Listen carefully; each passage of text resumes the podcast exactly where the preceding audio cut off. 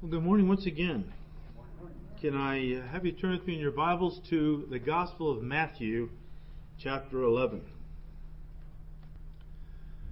As we come to Matthew 11, we enter into a new section in Matthew's Gospel.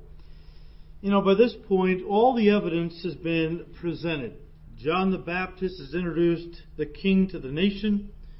Jesus, well, he's revealed his person, his principles, and his power. All this took place in the first ten chapters of Matthew's Gospel.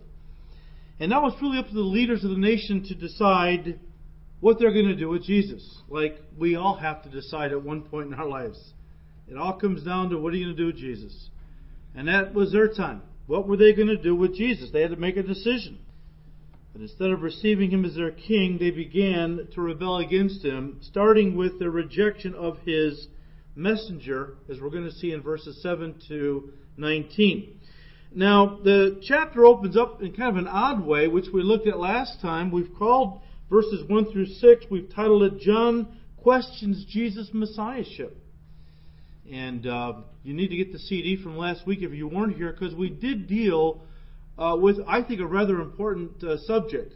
And that is when you're going through a severe trial the devil wants to hammer you with doubts. And when you start to doubt sometimes God's wisdom and maybe his love, then he hammers you with guilt for that. And we talked about that, how Jesus handled John's doubts, and we uh, wanted to spend a little extra time on those first six verses. So get the CD if you weren't here. I think it's important to go back and uh, to cover that. But verses 1 through 6 John questions Jesus' messiahship. Now, verses 7 to 19, Jesus confirms John's ministry. The word confirm means to give approval, to ratify, to make firm or firmer. In other words, if anyone had any doubts about the validity of John's ministry, I mean, if anyone doubted that John was indeed the one that was prophesied about who would precede the Messiah's coming and introduce him to the nation, well, Jesus is about to put those doubts to rest right now. And why was that so important? You might be thinking, why was it so important for Jesus to come to John's defense? Why was it so important for Jesus to confirm John's ministry? Well, it was important because for Jesus to validate John's ministry indirectly validated his own. You see, as we're going to see in just a moment, the prophets had prophesied that before Messiah came, God would send a forerunner, a herald to announce his coming. If John was not that herald, then Jesus had no herald, therefore he couldn't be the Messiah. So obviously it was important that Jesus came to John's defense if he was going to validate his own ministry in their minds. And let's go ahead and see how the Lord does this in this passage. He tells us, first of all, that John's ministry was conducted in the right context. Verse 7. As they departed, Jesus began to say to the multitudes concerning John, What did you go out into the wilderness to see? A reed shaken by the wind? And the key word there, folks, is wilderness. You see, Isaiah the prophet had prophesied that God would send, as I said, a forerunner into the wilderness of Israel who would announce the Messiah's coming. We read in Isaiah 40, verse 3, as God is prophesying through Isaiah about this very individual, John the Baptist, he calls him the voice of one crying out in the wilderness. Prepare the way of the Lord, make straight uh, in the desert a highway for our God. John conducted his ministry in a place or in the place prophesied. In other words, the context of John's ministry was one of the things that pointed to who he was. And I think that Jesus is basically trying to impress upon the multitudes, he's trying to challenge them to reason this out. You know, as God says in Isaiah 1, Come, let us reason together, says the Lord. Jesus is saying to them, Look, let's think about this for a minute, all right? You know that scripture in Isaiah that foretold that the Messiah's messenger would conduct his ministry in the wilderness, calling the nation to repentance and preparation for them then to receive the Messiah at his coming. I mean, Jesus is saying, you know, you're, you, you got excited when you heard there was a prophet in the wilderness. Why? Because you knew that scripture out of Isaiah. And you knew that for a prophet to be prophesying in the prophets didn't prophesy in the wilderness, folks. This was unusual. I mean, there hadn't been a prophet for 400 years anyway since the end of the Old Testament period. But here comes one, and he's not prophesying in the city where the people live. That would have been common. Here's a guy out in the wilderness. I mean, who shows up in the wilderness to conduct their ministry and people come to them? Well, the forerunner of Messiah. And Jesus was saying, look, when you heard there was a prophet in the wilderness calling people to repentance, you got excited, didn't you? So excited that you were willing to leave your homes and make that journey out into the wilderness to see John because you knew that when the herald of the Messiah showed up, he would be ministering in the wilderness. You certainly didn't go down there to see some reeds shaking in the wind. I mean, the reeds were very common along the Jordan River where John the Baptist was baptizing. And Jesus said, Look, you know, you went out there for a reason. You didn't go out there to see some reeds shaking in the wind there. Jewish history tells us that at this time, okay, at this time we're studying, the excitement and anticipation of Messiah's coming was at an all time high, no doubt fueled by the prophecy of Daniel in Daniel chapter 9.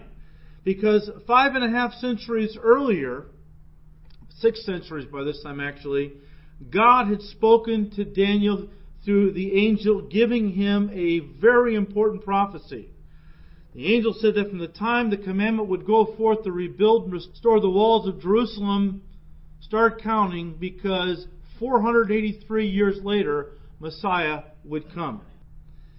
Well, the Jews knew that that decree went out from Artaxerxes to Nehemiah on March 14, 445 BC. A Jewish month is 30 days. And so you have 483 years made up of 12 30 day months. That's 173,880 days. You add those days on to March 14, 445 BC. It brings you out to April 6, 32 AD, the day we know as Palm Sunday.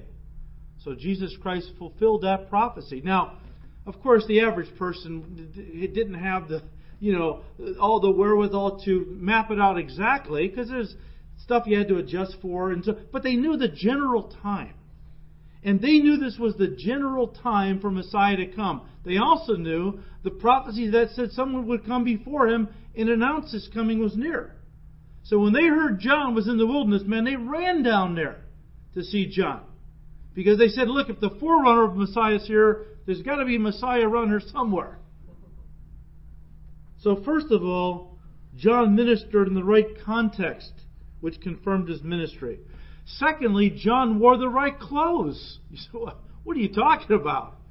Well, Jesus brings it out in verse 8. I mean, I'm not just, I'm just going by what the passage says. Jesus said to them, What did you go out to see? A man clothed in soft garments? Indeed, those who wear soft clothes are in king's houses. Obviously, he's implying the opposite. You went out to see a guy dressed in very rugged, rough clothes. Why was that significant? Because in the Old Testament, guys, a prophet was known by what he wore. In fact, we read of Elijah that Elijah wore a very rugged outfit made of camel's hair, kind of like burlap.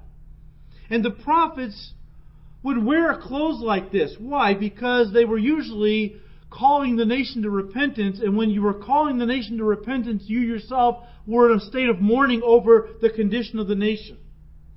So you didn't wear anything soft and luxurious and comfortable. You wanted to mourn, and so they would put on rugged clothes that irritated the skin.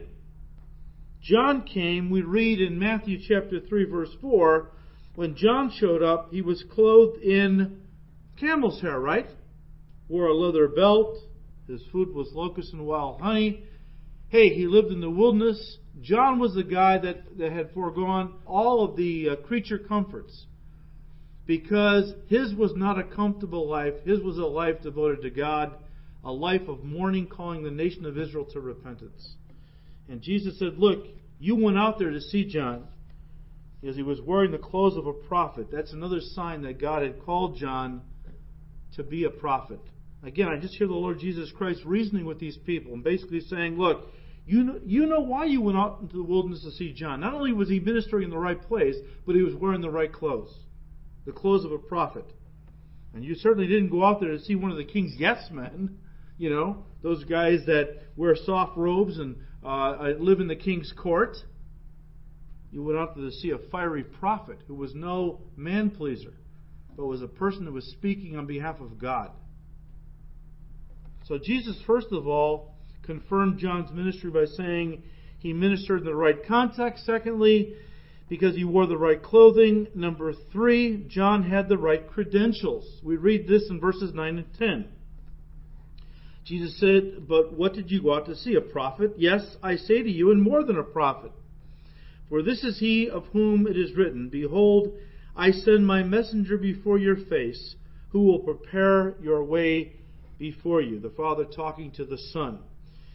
The dictionary defines credentials as, and I'm quoting, certified documents showing that a person has the right to exercise official power. With regard to John, what were those certified documents that confirmed John's ministry? Well, we've already talked about it, right? The Scriptures. The Scriptures. We've already mentioned Isaiah 40, verse 3. But in Malachi chapter 3, verse 1, we read, Behold, I send my messenger, and he will prepare the way before me. And the Lord whom you seek will suddenly come to his temple, even the messenger of the covenant in whom you delight. Behold, he is coming, says the Lord of hosts. And right here, Jesus repeats, he quotes Malachi 3 1 and basically says that this was written about John the Baptist, that John fulfilled this prophecy. Those are some very powerful credentials. To be able to go to the Word of God and show people, look, I'm the guy God spoke of. Look at here's how he what he prophesied about me. The scriptures are my credentials. And Jesus affirms it here. But listen, even though John had some pretty powerful credentials, Jesus was not finished yet. For he goes on to give John a glowing endorsement, which becomes the last proof of the validity of John's ministry as if we needed anything else. And that would be that John had the right commendation. He ministered in the right context, he wore the right clothes, he had the right credentials. Finally, John had the right commendation. In verse 11, we read, Assuredly I say to you, and that's underlined, I say to you. All right? Jesus is commending John. Assuredly, I say to you, among those born of women, there has not risen one greater than John the Baptist. But he who is least in the kingdom of heaven is greater than he. And from the days of John the Baptist until now, the kingdom of heaven suffers violence, and the violent take it by force. For all the prophets and the law prophesied until John. And if you are willing to receive it, he is Elijah who is to come. He who has ears to hear, let him hear. Jesus starts off by saying in verse 11, Assuredly I say to you, among those born of women, there is not risen one greater than John the Baptist. Let that statement sink in for a second. That's a pretty incredible thing to say. Jesus is saying that John the Baptist, listen, was greater than Moses, David, Daniel, Isaiah, Jeremiah, etc.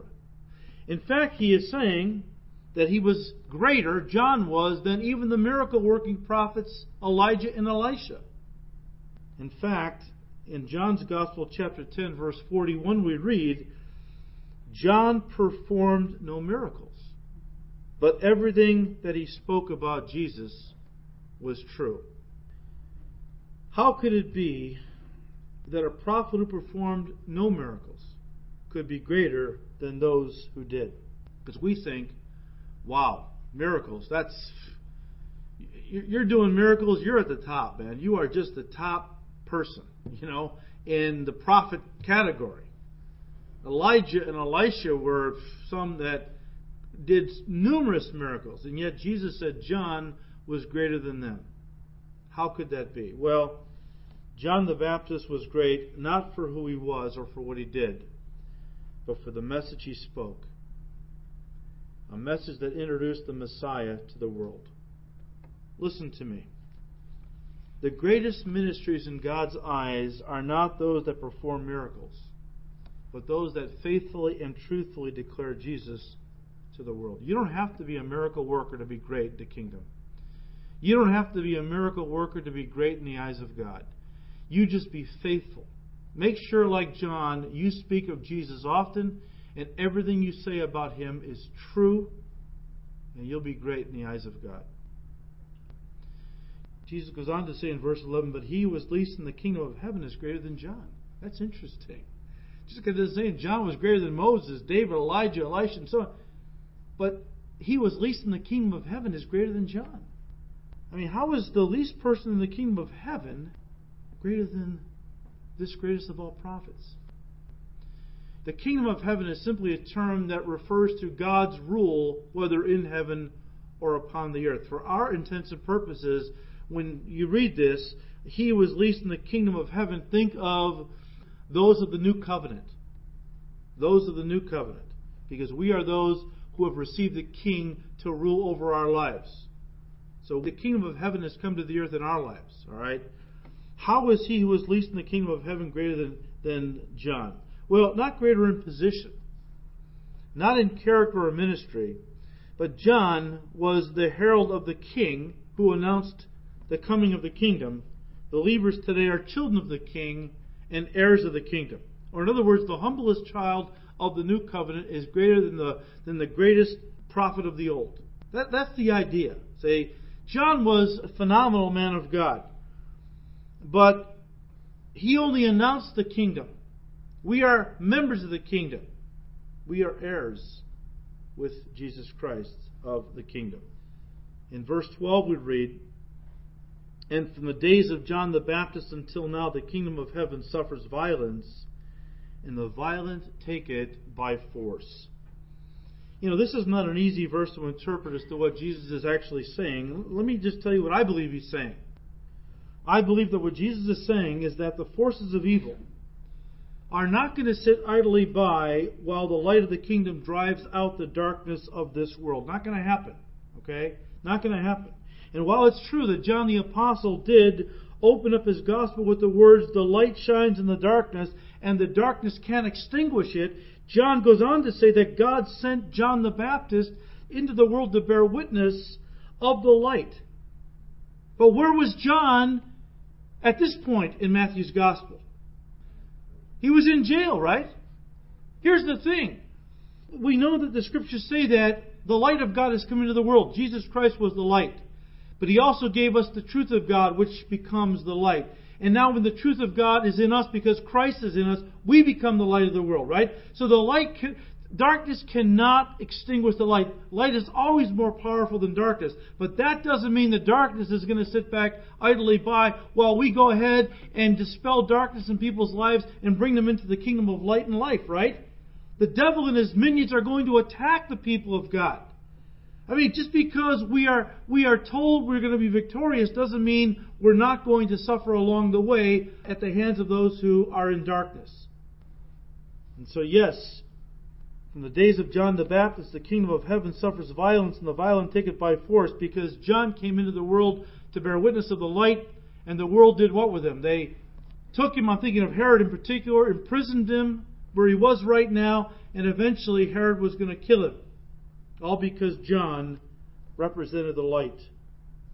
And I'll tell you this the coming of the kingdom was met with violence back then as the kingdom was first presented. And that violence against those who promote and proclaim the kingdom continues to this day around the world as the people of God continue to be persecuted, imprisoned, and even martyred for telling the truth about Jesus Christ. But you know, Jesus warned us about this in chapter 10, didn't he? Didn't we read that in verses 27 and 8? He said, Whatever I tell you in the dark, speak in the light. And what you hear in the ear, preach on the housetops. And do not fear those who kill the body but cannot kill the soul, but rather fear him who is able to destroy both soul and body in hell. Jesus said, Look, what I tell you, you declare. Don't be afraid. You go ahead and declare boldly what I have told you to say to the world. I'll tell you what, folks, if John the Baptist was anything, he was bold. We got to give him that, right? He was bold in proclaiming the message God gave him to preach. In fact, again in verse 7, Jesus said, What did you go out into the wilderness to see? A reed shaken by the wind? Look, John was no vacillator. I mean, he was not a man who let the prevailing philosophical and political winds of the world sway him from the message God gave him to preach. A message that was met with violence, imprisonment, and ultimately death at the hands of the world. And for this, John was commended by the Lord Jesus Christ as a faithful spokesman of kingdom truth. And it begs the question what about us? I mean, how willing are we to stand up and speak out for Jesus no matter what? And you know, we live at a time when we're not taking our life into our hands by speaking the truth. Now, that may change. There may come a time when the people of God are physically persecuted, imprisoned, and maybe even martyred, we don't know, for speaking the truth. I mean, in John's day, that was exactly what he was facing. To speak out for Jesus, to come against the world, you were taking your life into your hands. Millions of Christians were, were martyred in the first three centuries of the church's existence for standing up and speaking out for Jesus. Today, what's the worst we get? A little persecution, maybe somebody uh, belts us in the mouth. Okay, I've never had that experience, and I don't think anybody in here has had ridicule at least, though, right? And yet, so many of us are unwilling to even suffer some, pers- some verbal persecution for the cause of Christ. Not John. He was faithful, he was bold. In verse 13, Jesus said, For all the prophets and the law prophesied until John. Understand that even though John the Baptist appears in the New Testament, he was actually the last prophet of the Old Testament period he officially closed out the old covenant and passed the mantle to the messenger, capital M, of the new covenant, the Messiah, Jesus Christ. John himself said when his disciples came to him and said, You know, what are you going to do? I mean, all the people are going to Jesus' disciples to be baptized. Nobody's coming to you anymore. I mean, are you upset about that, John? And John says, No. I told you I wasn't the bridegroom. He must increase. I must decrease. So the old covenant under John was fading out. The new covenant under Christ was coming to the fore. John was the final prophet of the Old Testament period. And we read in verses 14 and 15, and if you are willing to receive it, he is Elijah who is to come. He who has ears to hear, let him hear. Now, this presents a bit of a problem. Because in John chapter 1, you remember how we studied this last week. How that when John started baptizing in the Jordan, so many people were going out to him, it created a real stir in Jerusalem. So much so it got the attention of the Jewish leadership who sent a delegation of Pharisees and scribes and priests out there to ask this colorful character, Who are you? And one of the things they asked him was, Are you Elijah? And what did John say? No, I'm not. And yet here, Jesus is saying, if you can receive it, this is Elijah, speaking of John. So, how do we reconcile this apparent contradiction? Underline the word apparent.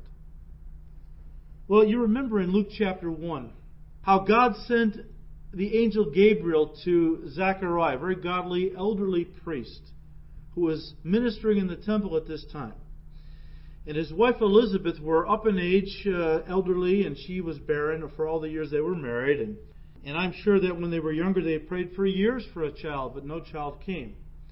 Well, maybe 30 years has passed since they prayed that prayer. They're, they're up there now. There's no chance that they can have a kid now. But Gabriel said, Your prayers have been heard, and your wife Elizabeth is going to bear a son, and you shall call his name John. He goes on to say he is going to go forth in the spirit and power of Elijah to turn the hearts of the fathers to the children and the disobedient to the wisdom of the just to make ready a people prepared for the Lord. So John was not Elijah, but he came in the spirit and power of Elijah.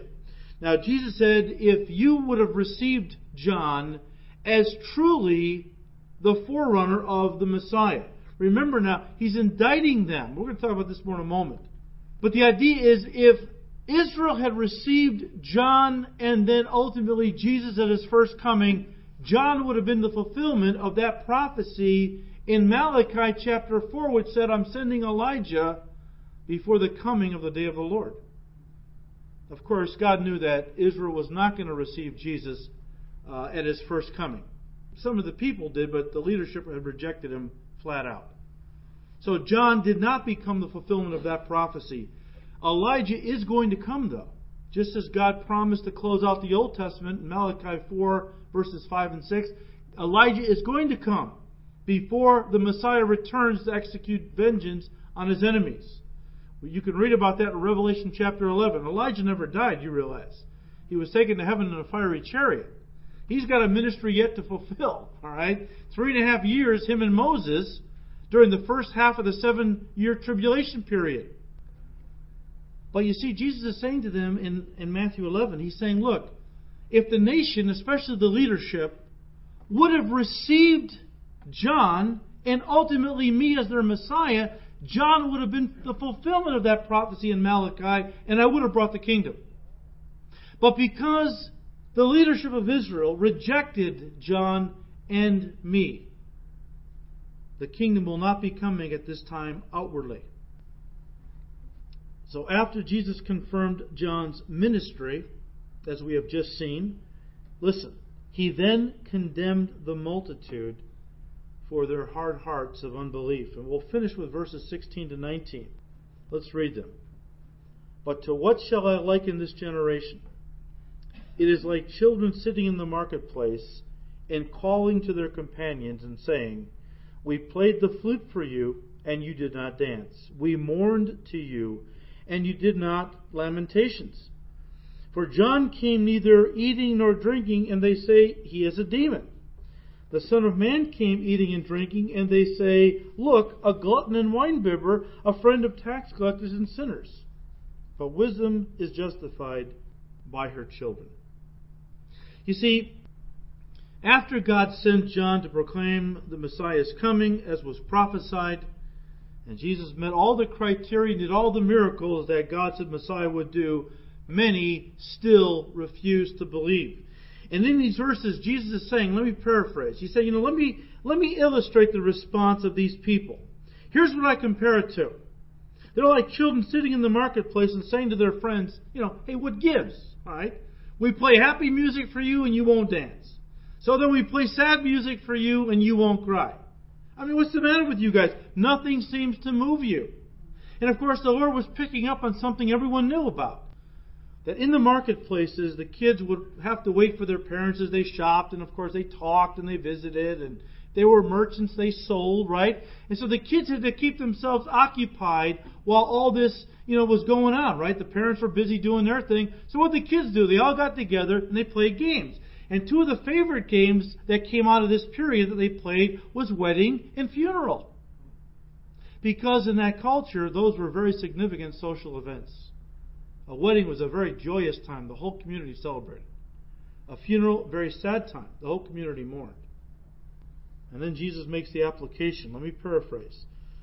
John came mourning for the nation and denying himself all earthly comforts as he preached the message of repentance. But most of the people refused to mourn with John and repent for their sins. In fact, they called John a demon possessed nut. Why? Because John would not allow himself to be tainted by the world. He remained separate from the world. Guess what? When you seek to remain separate from the world, guess what the world's going to call you?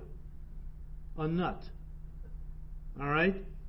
People said, look at this goofball out there, you know, crying out in the wilderness, wearing that outfit and all, and not, you know, eating anything but locusts and wild honey. Who does he think he is, you know? And Look at how spiritually think he's a he's a nutcase. What they were saying. They refused to mourn with John and repent. Jesus, on the other hand, came eating and drinking with the people in a joyful manner, giving them a message of forgiveness and hope. But they also refused to follow Jesus. In fact, they called him a glutton, a drunk, and a lowlife that hung around with the worst sinners in society. Couldn't make them happy. Nothing would move them. You know, it kind of reminds me, there's a kind of a parallel that I see today. You know, there are some people who are church shoppers.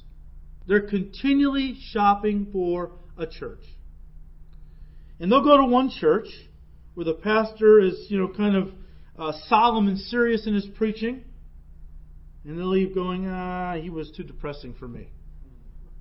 So then they check out another church where the pastor is more upbeat and demonstrative when he preaches, and they leave saying, yeah, he's too hyper for me. There's no pleasing them, right? There's no pleasing them. Nothing moves them because, in actuality, they're looking for an excuse to dismiss the message. It's really all about dismissing the message. And so they focus on the messenger.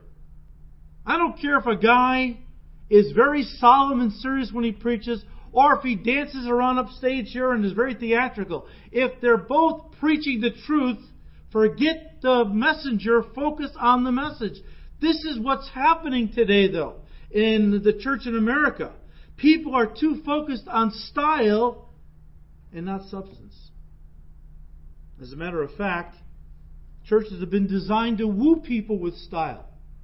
Churches hire pastors and preachers who are very theatrical, who are very charismatic, who are good looking guys and dress really well. And when people walk into these facilities and see all the amenities and all the technology and the media, and then they see the, the preacher and he's very charismatic and he's strutting up and down the stage and he's very animated, they get taken in by that a lot of times. And they don't really focus on the message. The message becomes almost irrelevant. And then you have those people that no matter what church they go to, they're always dismissing it. See, Jesus responded by saying, Wisdom is justified by her children, or by what it brings forth in a person's life. You know, as, as we bring it to a close, you know, God said in the book of Genesis, when He made the creation, He said everything is going to bring forth after its kind, right? Apparently, He wasn't just talking agriculturally, He was also talking philosophically. Because the wisdom of this world produces children of darkness and evil. Whereas the wisdom of God produces children of light and righteousness. Wisdom is known by her children.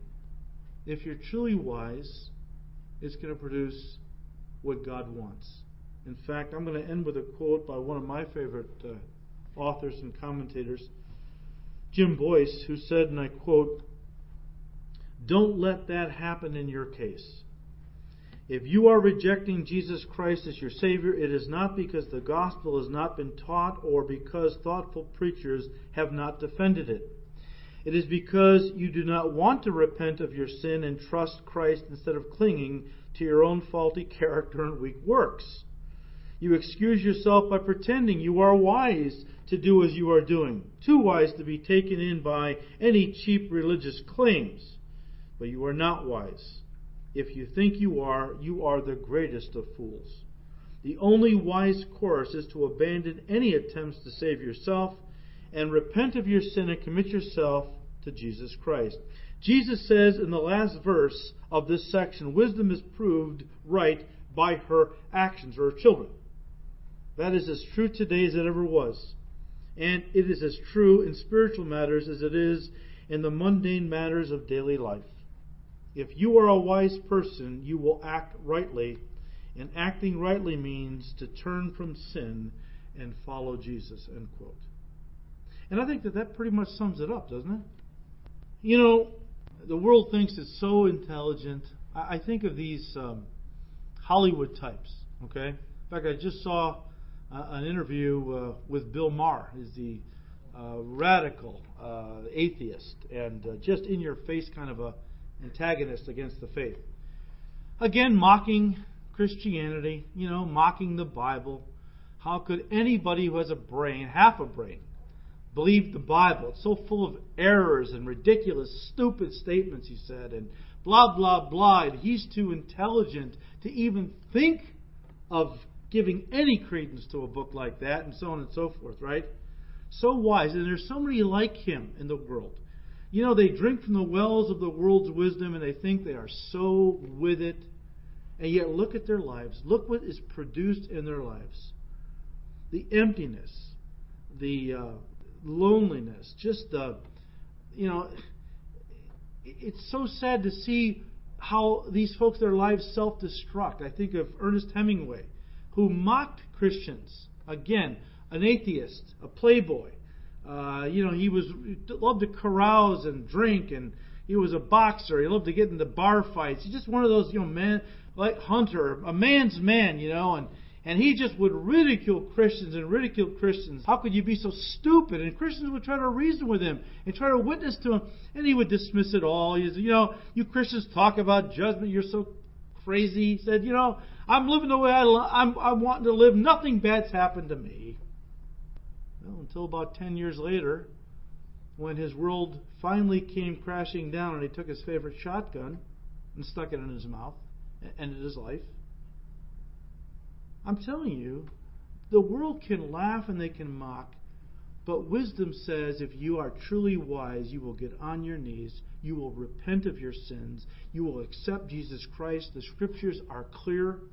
Our faith is not based on empty promises or fantasy. Our faith is built on many infallible truths, the Bible says.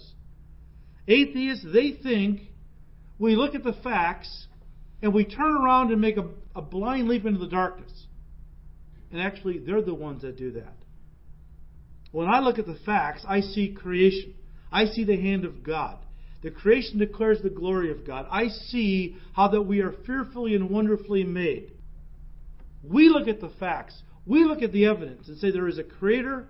And even though we can't see him, we take a step in the direction that the evidence points, and that's called faith. But it's not blind faith, it's not empty faith. It's faith built on facts. And so Jesus is appealing to people's common sense. You know, you realize the Bible starts out in the beginning, God. It doesn't say, let me tell you, let me prove to you as we start this deal. Moses, right? Moses could have wrote, well, let me just you know, before we, I start talking about these things, let me just prove to you why we know God exists. He didn't do that, right? He just said in the beginning, God. You know why he didn't try to prove the existence of God? Because he knew God made us smart enough to realize if you have creation, you have to have a creator. It's just common sense.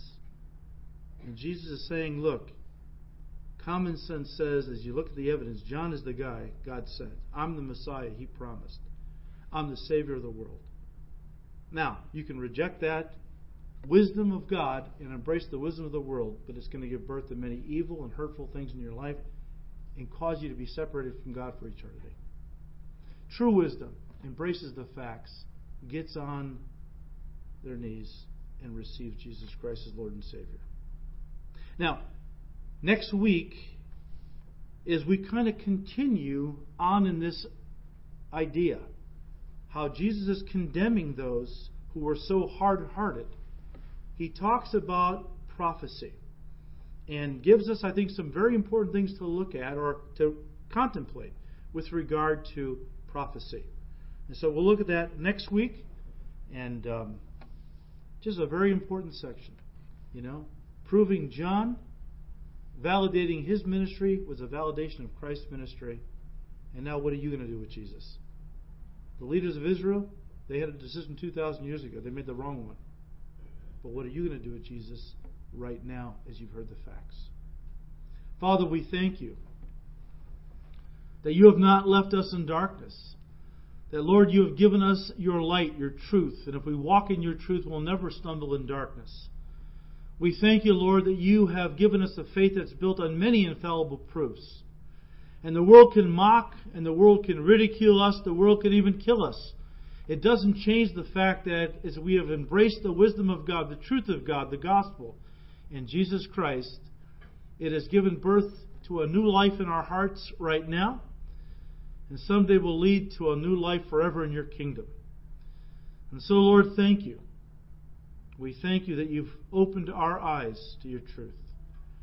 We pray, Lord, for those this morning in this room or who will be listening on the radio to this message someday who are still in darkness, who are closing their eyes. We pray you would, Lord, reason with them, that they would open their eyes by your grace and receive Jesus as Lord and Savior.